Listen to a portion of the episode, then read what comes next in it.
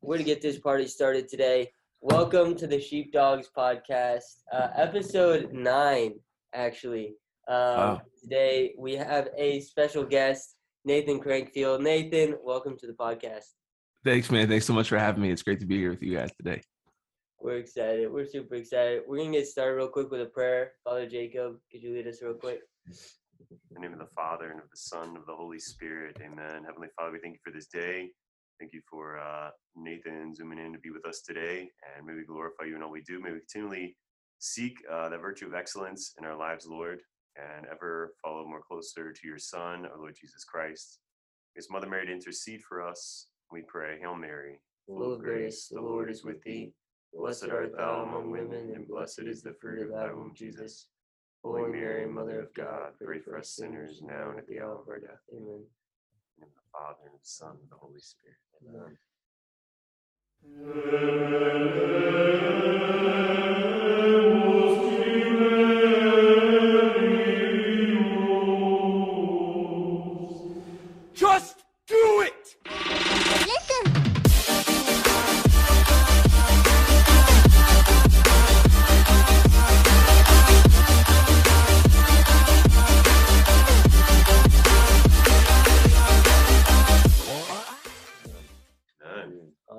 Awesome. Sweet.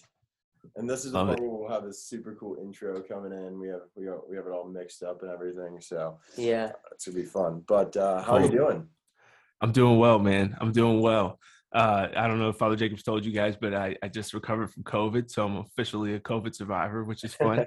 Nice. uh, and, and so I just got out of quarantine Wednesday slash yesterday. I really, really got out yesterday. So, Wow. um, you know, yeah, so it's great. I, I still have like this slight tickle in my throat every now and then. I have to mute and cough, but um, other than that, uh, you know, doing better. I also had my wallet stolen from my car uh, during my quarantine, which was Oh, yeah. quite the shot to morale, which was already not super high. So uh, it was a challenging, it was a challenging week and a half, but um, things are getting better. I already got a bunch of cars replaced, got my license on the way already, and Gotcha. uh, we're out of quarantine. Yeah, so so life's we're, we're going back up on the road, Upward which is good. Like yeah, exactly, exactly. So things are good. yeah. So you're living out in Colorado? I do. Yeah, I live in Denver. Oh, nice. So I live in a neighborhood called Glendale, which is like 15 minutes southeast of downtown. Okay. Denver and uh, have lived here since the end of May. And um, yeah, my fiance was born and raised here, so we live about 15 minutes apart now. But I live where we'll live once we're married in March. Uh, we'll get married on March 19th. Yeah, so very excited, very excited for that. And uh, really, I've just enjoyed living in Denver. This is my home. I work from home for for Hallow for the Catholic prayer and meditation app Hallow, and uh, yeah, love working remote. Yeah, there's they definitely we definitely hit the marketing hard, um, and have have so for three years now. But man, it's been crazy watching it grow. Uh, one of my best friends is one of the co-founders, Alessandro DiSanto, and so he went to Notre Dame with all the other co-founders. There's really like a main three of them, and then there's kind of like a bit a main five who started it. And uh, yeah, we went to high school together, so we had such an interesting like parallel journey because when I was in the army, he was working for Goldman Sachs. So it was like we were just getting worked to death, you know, super stressful, very like anti uh the culture, very anti the faith in both places. And so we were really like going through so much at the same time. And we both had like pretty heavy conversions in college. Um, so even our conversion timelines kind of lined up together. And uh I just remember him coming to me one day and being like, uh, dog, I can't do this anymore. this financial stuff's driving me crazy. You know, he's like making a ton of money, but he's like, I can't, I can't do this anymore. He's like, Alex has this great idea. Uh, you know, we've been talking about this app, and he's like, you know how there's like all those secular meditation apps. He's like, well, there's no Catholic version of that. He's like, there's like nobody meditates better than you know the rich tradition of Catholicism. So he's like, we need to to make something like that. And I was like, I think it's a great idea and I like donated to their Kickstarter at the beginning. And like I remember going to like different conferences with him and spreading the word and handing out t-shirts and stuff. And so yeah, super cool now that I got to start working with them. I do sales for them. So I work with in like the B2B sales uh, side of things with schools and parishes. And it's been uh, just awesome. I say it's the greatest Catholic company in the world. Uh, we're doing super well. Um, it's a for profit, which is oh, it, it's a interesting the way that it's organized. But um, so it's not like straight for profit, but it's kind of a combination of what like has some benefits of like community sharing uh, of a nonprofit, but uh, is still a for profit company, which is a different than I had been working for before when I worked for two nonprofits after I got out of the army. So um, yeah, but just beautiful. The I mean, if you've been in the app, you've seen like the collaborations we get to do with people are really awesome. We have more coming out the next few months uh, with some pretty cool people. And uh, yeah, it's just been exciting watching it grow. It's crazy to see how you know well known it is now after that early conversation when he was telling me about an idea. Yeah, that's super awesome. I think the first time I heard apollo was uh, I listened to the Catholic Talk Show. It's a Yeah. podcast, one of my one of my favorite ones. So I listened to that one, um, and I never knew what like Lectio Divina was before. And they told me on that uh, on the on the podcast there that uh, like they said, oh, like Hallow will teach you how to do that. And I was like, oh man, I really want to learn how to do that. So I went onto the Hallow app, and they kind of like walk you through and everything. So it's definitely a super cool app. I found it super super useful. So Yeah, that's awesome. Yeah, the guided meditation I think is huge for so many people in different different areas, different stages of of my prayer life that you know has ebbed and flowed since the launch of Hallow with all the transitioning and moving and stuff a bunch of times. You know, I just I find that there's always some type of content that I I really enjoy. Now my jam is like I love the Daily Saint. Listen to the Daily Saint in the morning while I'm getting ready and learning about the saint of the day and doing a prayer with them and stuff. I think is so cool. So so- that's one of my favorites. Awesome. Well, Nathan, I actually went to one of your talks uh, hosted at one of Father Meyer's parishes uh, a couple months back. Shout That's out right. Meyer. Um, The and- OG. Yeah, it was uh, it was awesome just hearing your story. I was wondering if you'd be willing to share a little bit of your story, kind of going from not really practicing to coming back to the faith and like maybe some struggles in the army and and just like how you came back to the faith from when you were falling away. Yeah, sure. Absolutely. Yeah, so I was born and raised in Harrisburg, Pennsylvania. Uh, I, you know, I always joke about my uh, vast experience before I, I turned six, and so I was baptized Lutheran. My dad was kind of Southern Baptist, and then I went to a Methodist preschool, started Catholic school in kindergarten, and so going throughout, I was just kind of you know all over the world before I, I had hit hit kindergarten, and then uh, when I was just kind of like, you know, growing up in in Central PA, I was my dad's seventh of his a seventh kid uh, by five different women, and so my mom's only child. So I was somewhat an only child because my mom, I lived with my mom my entire childhood. My dad kind of came and went for a few years in there, um, but I did have him for a lot of my childhood living with us. Uh, but definitely some interesting family dynamics with that. I had, I think, like seven nieces and nephews by the time I was born. Like I was that young uh, compared to the rest of my siblings. And so, uh, yeah, just very interesting dynamics. I also always say that I was biracial before it was cool to be biracial. So that played a, a big part in my life, you know. Um, it was still definitely uh, a different time in the 90s than it is now. You know, praise God for the, the progress we've made as a country and society. But uh, those were some of my favorite stats. Is like, I remember um, hearing stats because I do a lot of speaking on like BLM and a lot of that stuff too and uh you know they say that um now it's like seven in ten uh uh, they survey when they survey they survey people and ask it, would you be okay with your family dating somebody of a different race? And it's like seven in ten now in 2020 you know in the 2020s say they'd be okay with that and it was like one in ten back in the 90s so it was like i mean especially my parents went with a went through a lot because my mom was from very rural parts of pennsylvania my dad was from the inner city. So also coming from just two different worlds too. So my families were very different. And the reason why that's important, I think, is because I was really struggling. Like any middle schooler struggles with identity and who am I and your acne and all this stuff, right? Like it's already a hard time. Um, and it was just extra hard, I think, for me at that time because I was really trying to figure out all this race stuff. You know, like uh, it was just like I don't know how I'm supposed to behave. I felt like I was too black for the white kids, too white for the black kids. Um, and then kind of going into like when I turned 11, 12 was when my parents' uh, relationship started to kind of deteriorate. My dad would be gone for certain periods of time. And uh, my, you know, my oldest brother got arrested, and ended up going to federal prison for over a decade uh, when I was 12. And so it was just kind of like really, really challenging years in there. And so all of that led to me being like, you know, really coming to this kind of pinnacle in this identity struggle. and you know you're in school as a kid like you you believe what you're taught in school you know and so i i did and i always believed in god and my family always taught me to believe in god and so i just believed the catholic faith and wanted to receive communion. I wanted to go to confession. I wanted to do everything all the other kids could do. Um, and by this point we had totally stopped going to church. So we had gone to lutheran church on and off you know we kind of when i hit like fifth grade maybe became like christmas and easter uh, lutherans and then um, we just kind of completely stopped going by the time I was 13. I was like, well, this is the only place I go anyways. You know, I'm like, this is the only place I go to church. I like going to church and I can't receive communion or do everything. So I'm like, why don't I just become Catholic? So I told my pastor, uh, our, our school's pastor at the time, that I wanted to become Catholic. And he's like, I mean, you don't really do RCIA. You've just done nine years of Catholic education. He's like, you already know everything. You know more than they do. That's for sure. So um, he just kind of let me do it. So it was like a month or two later.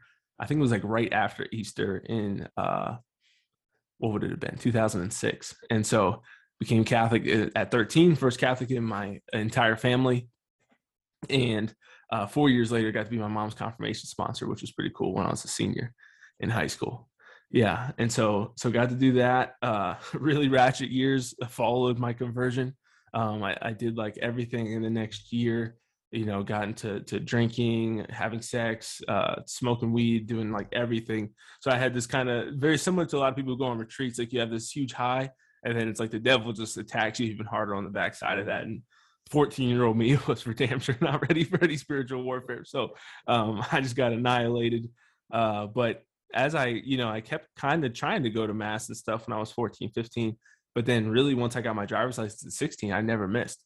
And even though I was still living a very, very contrary lifestyle to the one our faith calls us to, I always had that kind of anchor of every Sunday I'm going to mass, you know, and I had to at least like start to reflect and like evaluate my conscience and um, you know, all the good things that come with, with going to mass. And so it kind of always kept me at least like somewhat in the fight. And then I, I made what I say is always my second best decision I ever made, which was going to Mount St. Mary's University in Maryland and uh, absolutely loved it. And so I got there, went on Kairos for the second time, the Kairos retreat, uh, really transformed my life and helped me to finally become open to, to living a life of chastity, um, really striving for it. And um, so I committed to that then with my roommate. And so having the accountability there with my roommate was huge. Um, and we helped each other big time throughout our college years. Tommy, uh, Tommy Grushow, he was an absolute hero of mine at the time. Uh, and then I did Army ROTC in, in college as well. And so I became an infantry officer in the Army uh, and uh, went off to Fort Benning, Georgia, did Ranger School, Airborne School, my infantry training. And then when I finished that, moved up to Fort Bragg, North Carolina, where I was a platoon leader in the 82nd Airborne Division. In the middle of my three years at Fort Bragg, I went to Afghanistan in 2017. Ranger School and Afghanistan were definitely the low points of my faith journey uh, in the Army. Uh, the first year was pretty great. I, I, got to the first seven months or so. I got to lead faith formation for some uh, soldiers in basic training, which was awesome. Um, but then, you know, Ranger School and Airborne School, or not Airborne School, Ranger and uh, my deployment were just long periods where I'd have to go without a priest, without going to mass, without any like routine or you know semblance of normal normal life. Really, decided it was just time for me to get out. I was I was ready to move on and so I went to work for Dynamic Catholic for a year as a parish consultant. Went to Benedictine College uh, for a little bit less than a year, mainly to to pick Emily up, uh, my now fiance, and, and, move her somewhere else that was not Atchison, Kansas, uh, and successfully did that. And now live in Denver and uh, work for Hallow. So it's been uh it's been an awesome journey along the ride, and and met Father Jacob and Johnny while in uh, Cincinnati as well. Um, yeah. Could you talk a little bit more about um, how our soldiers, our troops, you know, when they're deployed, or even yeah, especially when they're deployed, about like how often or how do they get like the sacraments? Is are there the occasional priest coming in every couple weeks, or how does it really work? Yeah, so definitely. So it, it varies immensely um, where you're at. So when I was deployed, I was in three different places for two months each, basically. So first, I was in Jalalabad, uh, which is like southeast Afghanistan uh, on the border of Pakistan, and uh, we were basically supporting special forces soldiers as they were pushing ISIS back into Pakistan. And um, then I had we would have a priest fly in every Monday from a, a, a nearby base, and so we never had mass on Sundays, but every Monday we'd have mass, and if you asked him, he'd do confession. Then I moved to Bagram, which we had a bigger chapel there, and there was a priest there all the time, and we would have Sunday mass in the evenings. I want to say it was like seven or something like that um, on Sunday nights. And so the problem with Bagram it was, it was such a walk, and it was like a weird. I think uh, it might have been like six o'clock or something like that because it was like right. I always know it was like inconvenient whenever we'd have like dinners, especially if we'd have like important dinners. Because when I was at Bagram's was like Bagram was like our headquarters for our battalion. So um, if we'd have like important dinners or things like that, it would be like right in the middle, and I'd have to like awkwardly ask to leave early and all this stuff.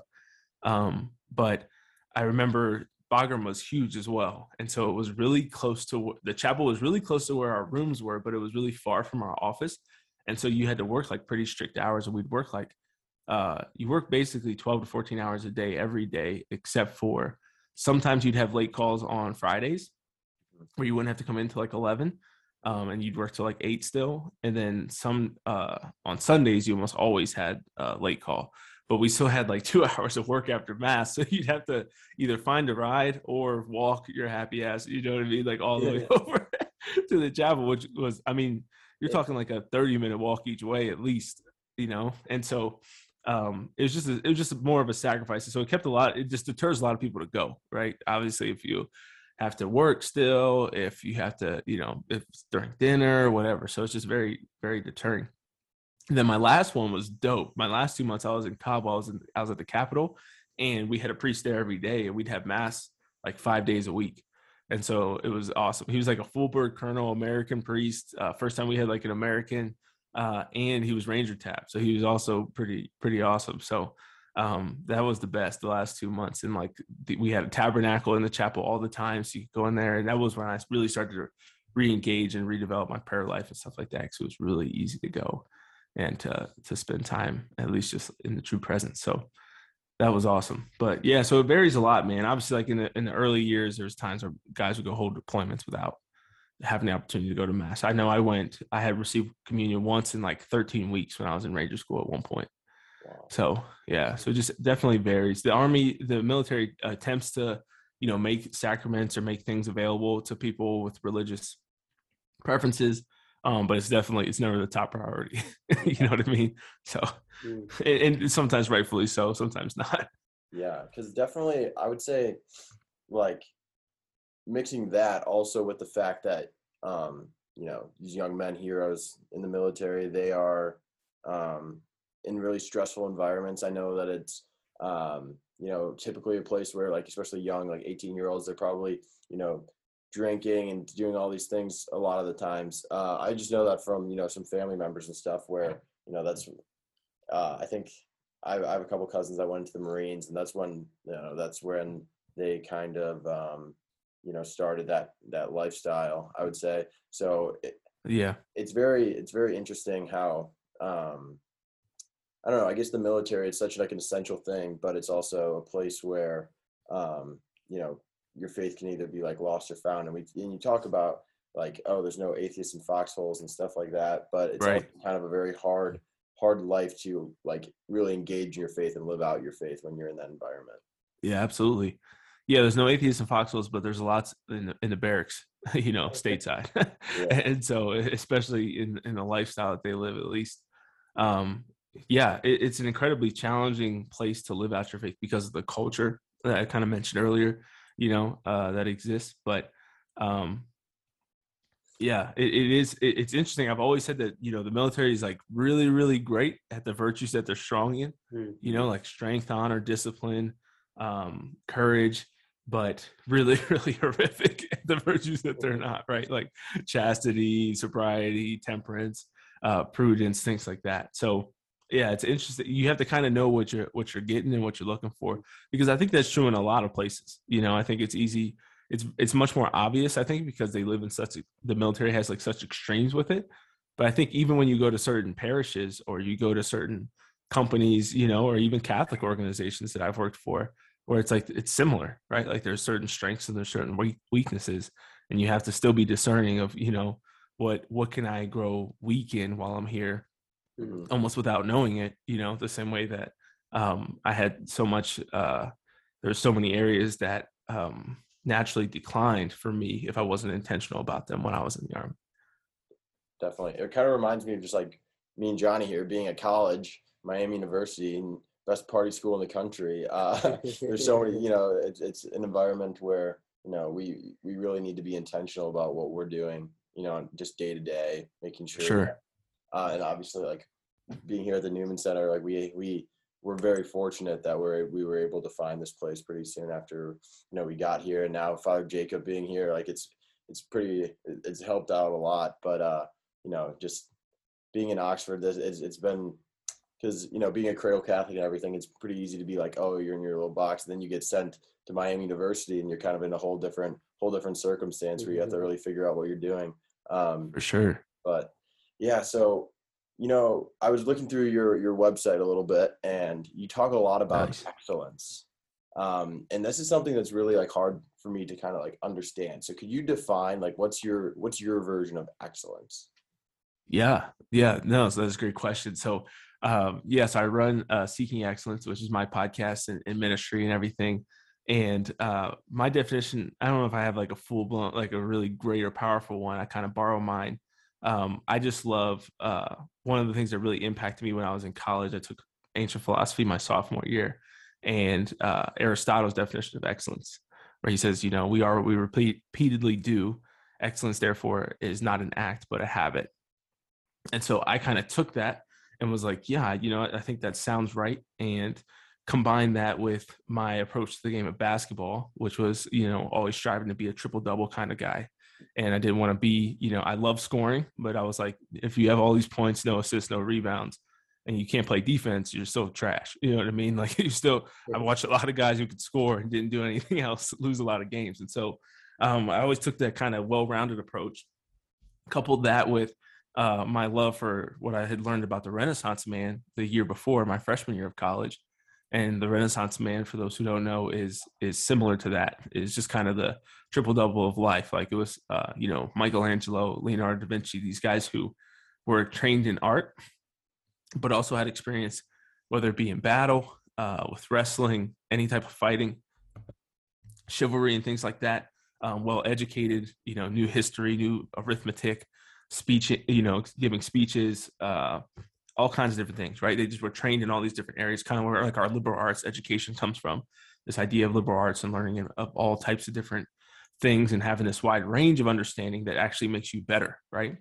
Mhm. So you talk about that whether you're a doctor or we talk about a lot in the military of you know you have these different if you if I would have continued on in the military I probably would have gone I was light infantry first I probably would have gone on to have like vehicles and be in heavy infantry as a captain um, and as a commander because of the fact that the army by the time you become a battalion commander wants you to have the understanding of all of it right? So the more diversified you can get the better. Um, but we live in a world now of a lot of specialization. So to me excellence is kind of the opposite of that where you still strive to you know I, I say you don't have to be great at everything. You don't have to be 10 out of 10 at everything but you can't suck at anything uh, you know especially not the things that you're responsible for in life and that you have uh, you know to take ownership over. Things god trusted you for us we teach people seven pillars of excellence um, and that those are the seven pillars the seven things that that are the main areas that god has entrusted to to each person um, and that you can't suck at any of them and I, I always say you know when i was in college I kind of took, I kind of began this lifestyle.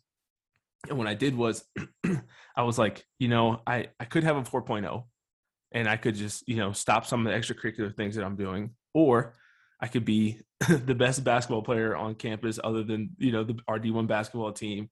And I could be the top of my ROTC battalion, and I could volunteer every week, and I could lead Bible study, and I could pray for 45 minutes a day, and I could be in great shape, um, you know, while doing all these things and have a social life and have a three six. And that was kind of that's kind of the approach that I try to encourage people to do is still you still I didn't have a two five doing all that, you know, because then I think that would have been off kilter. But to be able to do all of those things and succeed in all these other areas, make an impact and learn about myself and volunteer so I could figure out where God was calling me and where my strengths were and what, you know, um, who I am while I'm in college. Uh, it was worth it to not have a 4.0 and to to hover between that 3.5 and 3.7 range. That that's awesome. Um, because I think I think on Monday I spent about 14 hours in one day sitting in a study room over in the the business school over there. Yeah. Uh, so that's something I definitely need to work on. Yeah. the the whole idea that you know you can be you can live like it's not about being great in one thing. I think like there's something so attractive in our society about being like the absolute best at like one thing because like that's what brings you like the attention even though you could be a totally like you could you could be the best let's just say basketball player in the world. You could be but in other areas you could be horrible academics. You could do all these different things but you know you would get that attention for being the best basketball player or whatever it is. Um, Right. so yeah definitely just living that like balanced lifestyle like that middle path is super super true like something i i ring super true it rings true in my ear at least. No, Michael, I agree, and I, I I'm interested too why you actually started uh, those who seek because you talked about in the military there's these great virtues, but then um, they lack in some areas. I think too in Catholic circles, Catholics often have a lot of great virtues, but they tend to lack in others. Um, did you see like a need in the market almost that like I think Catholics need to hear more about this excellence virtue uh, because even though they're great in these other ones, I think this is one where they could really um, learn more about.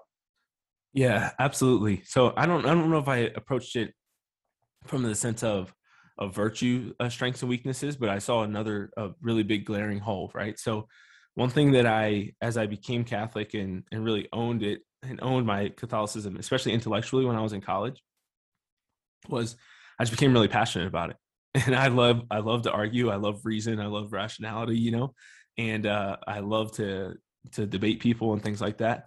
And so, uh, one thing that I started to realize with evangelization um, was I had this kind of phase in my life right after college where I was like really into a lot of like non denominational churches. I still went to Mass every Sunday, I never stopped that. Um, but I was just like really intrigued by uh, so many non denom, whether it was pastors or authors or whatever. And so I was kind of like, what is it that they're doing that is drawing so many people, especially so many young Catholics away. And so as I was learning about them and kind of seeing what was going on, like my philosophy of, of why I thought this was such a need in the church was that I think, you know, when you look back it, at the, the greatest evangelist of all time, right? Jesus himself, uh, when he was walking the earth, or even when you, if you read the Acts of the Apostles or learn about St. Paul and uh, the way that he went and evangelized the world after the resurrection, is they so often would fit some fix some like uh physical or like temporal or practical need that people had right? Oftentimes before preaching jesus would heal diseases or he would heal the sick or he would um you know raise the dead or he would feed the hungry. He would do all kinds of different things right? Heal the blind.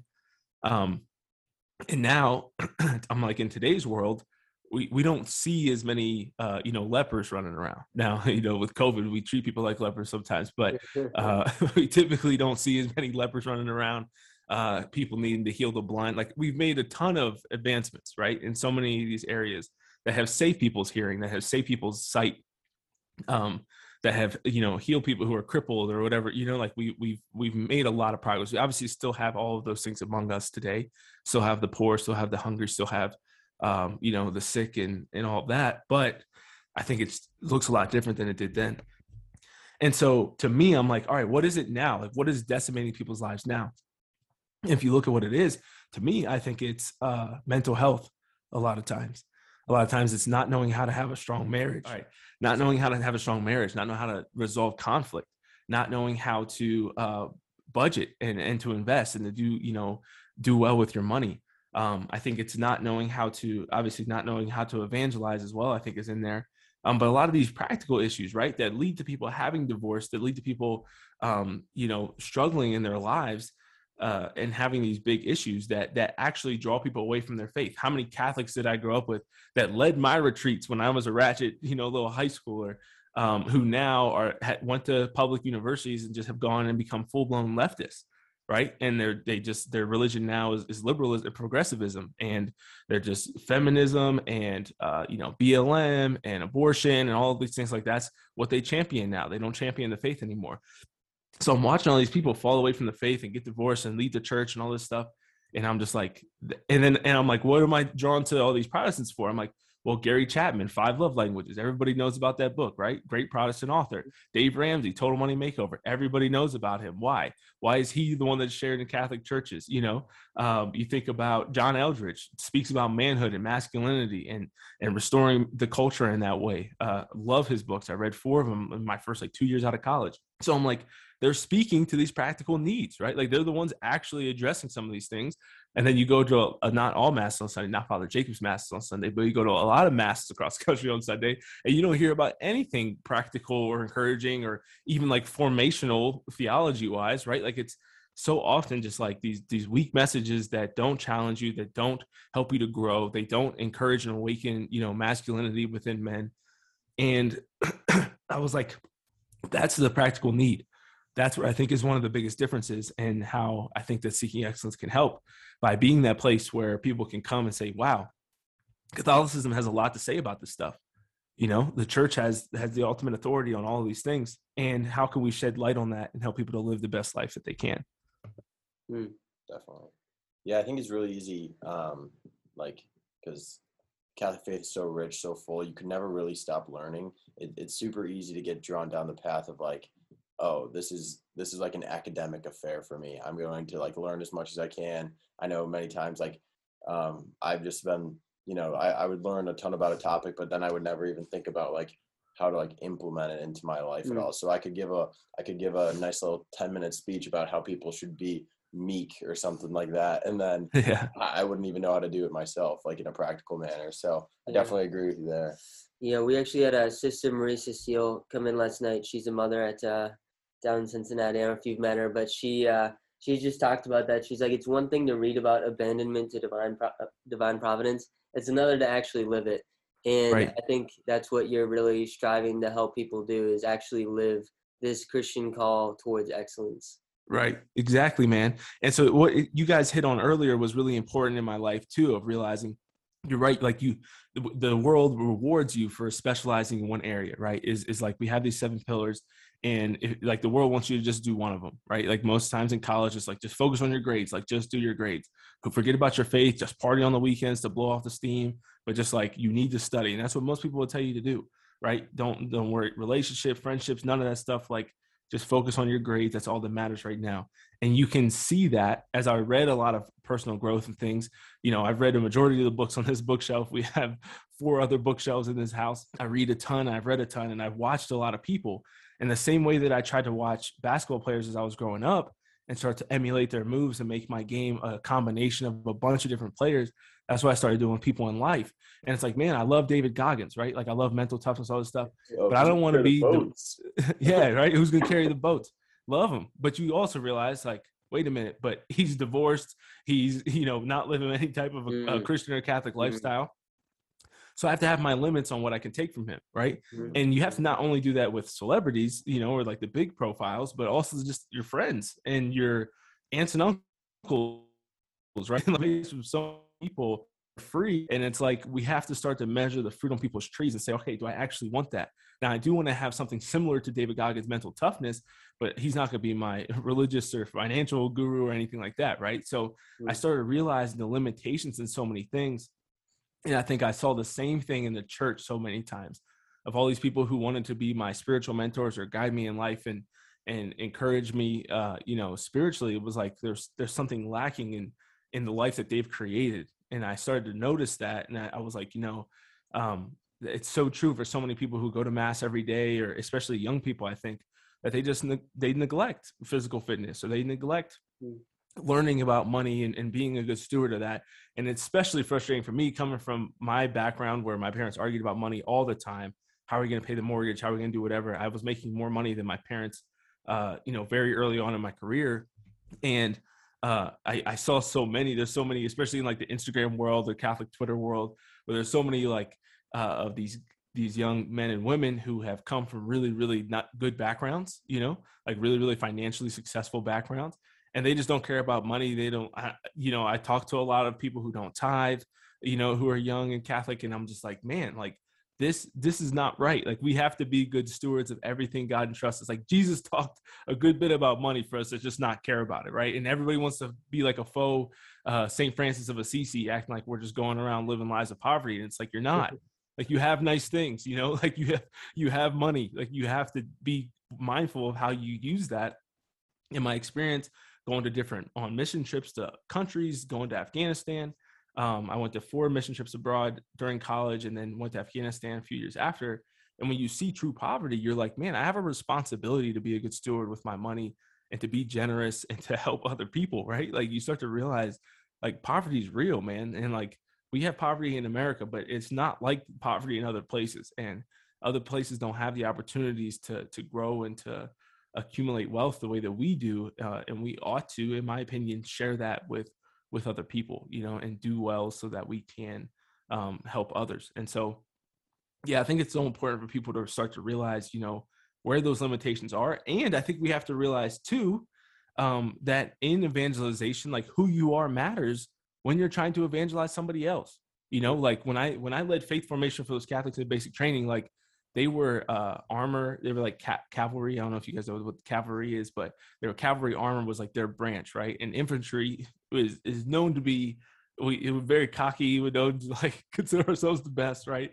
And it often is the number one branch. Everything else supports the infantry, right? So the infantry is the most like basic part of a the army, right? Of any military. It's like your ground soldiers who fight. And I'm like, you know, how you always use the example that I'm like, if, if yeah, like they might still listened to me if I was a cook, right? If I was like a finance officer or something like that, right? Like if I was some nerd in the military, but they really listened to me because I was an infantry officer. You know what I mean? And when I came back with a ranger tab, they listened even more, you know? And like we we try to avoid the reality that that stuff matters, right?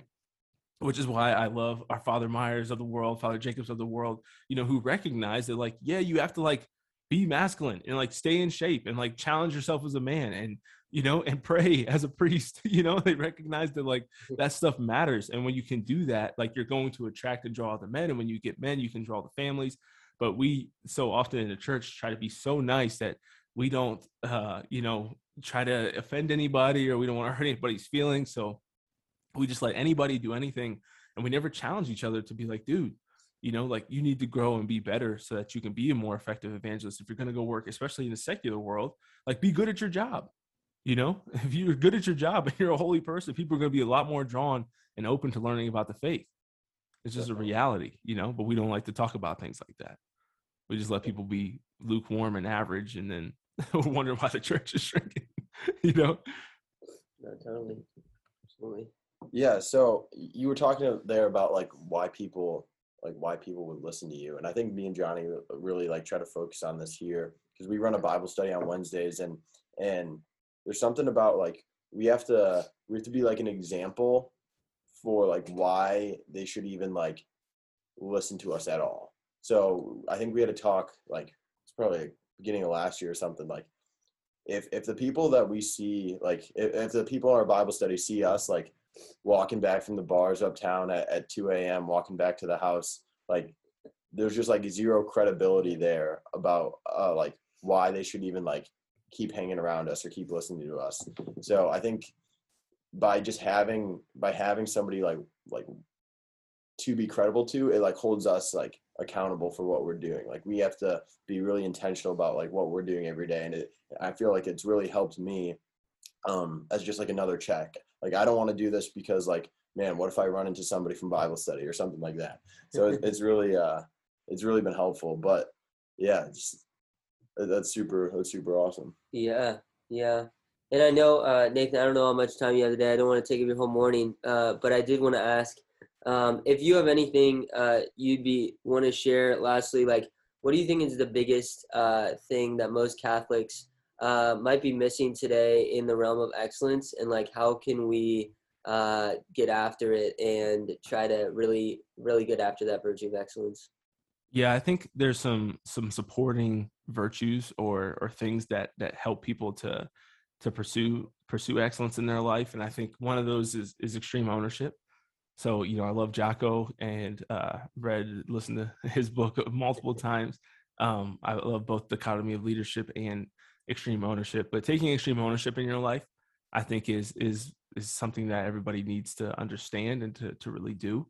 Um, and extreme ownership is the concept that you are. I mean, it's just it's really embracing reality is what it is, and it's embracing the reality that you are the ultimate difference maker and whether or not you are successful or unsuccessful in all of the seven pillars, right? And everything that you do, like you are the difference maker in your finances, you're the difference maker in your relationships. You know, like when you read relationship books, like we all they often talk about uh, how it, it works best when each person takes 100% ownership. You know, when they own 100% and 100% versus trying to think 50 50 and it's everything fair all the time and all this stuff, right? Um, you know, but you just take 100% ownership, your, your relationship could be a lot better. You know, if you read like Love and Respect, when they always talk about the crazy cycle between a man and a woman, it's like which one should should stop it, right? This this cycle of disrespect and unloving actions and things like that. And his the author's answer is whichever one's most mature, you know. And so it's like just be the most mature one, like just be the one that can create a peaceful, happy relationship or home or whatever it is. So taking that extreme ownership that says, you know, I am and it's hard in this world of in this age of victimization to do that to say you know and i for a long time made excuses of my past of my race of all these different things of, of why people treated me wrong or why i didn't get the, the results that i wanted um, and then it's like man there's literally no benefit in doing that and when you can accept that and say you know it's it's up to me uh, you know and obviously by the grace of god you know whatever his will be done but like i need to do my part to work as hard as I need to, or to put in the effort, put in the time, put in the prayer, right, um, to do what's necessary. Uh, I think that's one of them. The second one I would say is intentionality. Uh, you know, nobody ever like drifts into excellence. You have to create like plans and set goals and and be intentional about the way that you're going to seek excellence in your life. You know, so I'm constantly writing out different plans, and I'm really drawn to the financial one. I'm really drawn to spiritual one uh, pillars. I, I, and I love physical fitness as well. So those are some of my easiest ones to to really get intentional about. But I have to be intentional, and I have a, a board meeting each week with my fiance. Um, we plan out our date night for the week. We talk about like how is you know your love tank for this week? How are things going? Uh, check in on like mental health. You know, like have you been reading? Uh, so I have to be intentional with how I set up uh, the rest of the pillars that I might not be always as focused on or always as, as attentive to. Um, and so intentionality would be the second. And the, thir- the third one, last one I would say is just that mental toughness, you know, is, is staying hard like Goggins tells us to. And uh, I think a lot of people quit because they're weak minded and you just can't survive the spiritual life. You can't survive a relationship. You can't survive the financial journey of the ups and downs of the market, things like that, if you don't have mental toughness. Um, and if you don't have the the resilience to stay in the fight when things are not going as as well as you'd hoped, you know, and it's always going to happen. I, you know, I just had a big bout with that between COVID and getting my wallet stolen and all the things that have happened recently um, in my life. It's been a super challenging time. And so I just did a podcast on this actually, but you have to learn how to suffer well and to just be willing to create your mission, you know, like understand what God's purpose for your life is and really own that and embrace that in such a deep and intimate way that you can never forget it. And so that way when you know people come and adversity comes and spiritual warfare comes you can stay on track with a general idea of where you're supposed to be going who you're supposed to be and how you're supposed to live your life. And if you know that and you have that philosophy ahead of time then you're going to be able prepared when the temptation to quit or to settle for less it, uh, it presents itself to you. Wow. So extreme ownership intentionality mental toughness I think that's a pretty that's a pretty good trio right there. yeah. We're gonna yeah, have those... to start preaching that at the Newman Center here. Three very necessary things that I think are often lacking in, in Catholic circles. yeah. Awesome. Definitely. I love it. Well, um, thanks so much for coming on today, Nathan. Really, it's been a, it's been a pleasure having you, hearing your stories, hearing your words of wisdom. Um, and if anyone wants to hear about you, where where can they go? Uh, yeah, could you those who seek.org is that correct? Those who seek.org yeah that's the website and then you can just search seeking excellence podcast uh, anywhere that you find podcasts so you can find us on there as well. Yeah and then our, our, we're on instagram for seeking excellence at seeking 365 and then mine is ncrank23 uh, nice. for, for instagram as well yeah.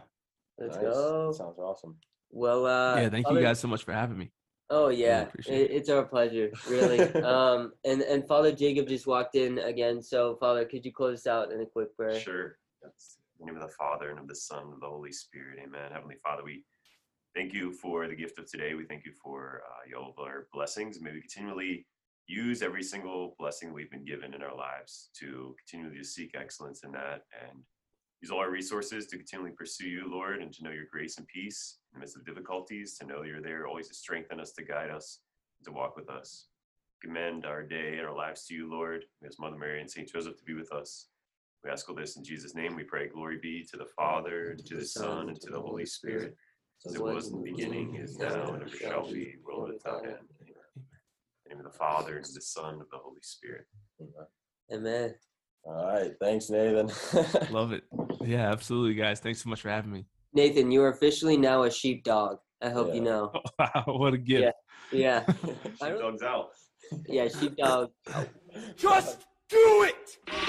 Listen.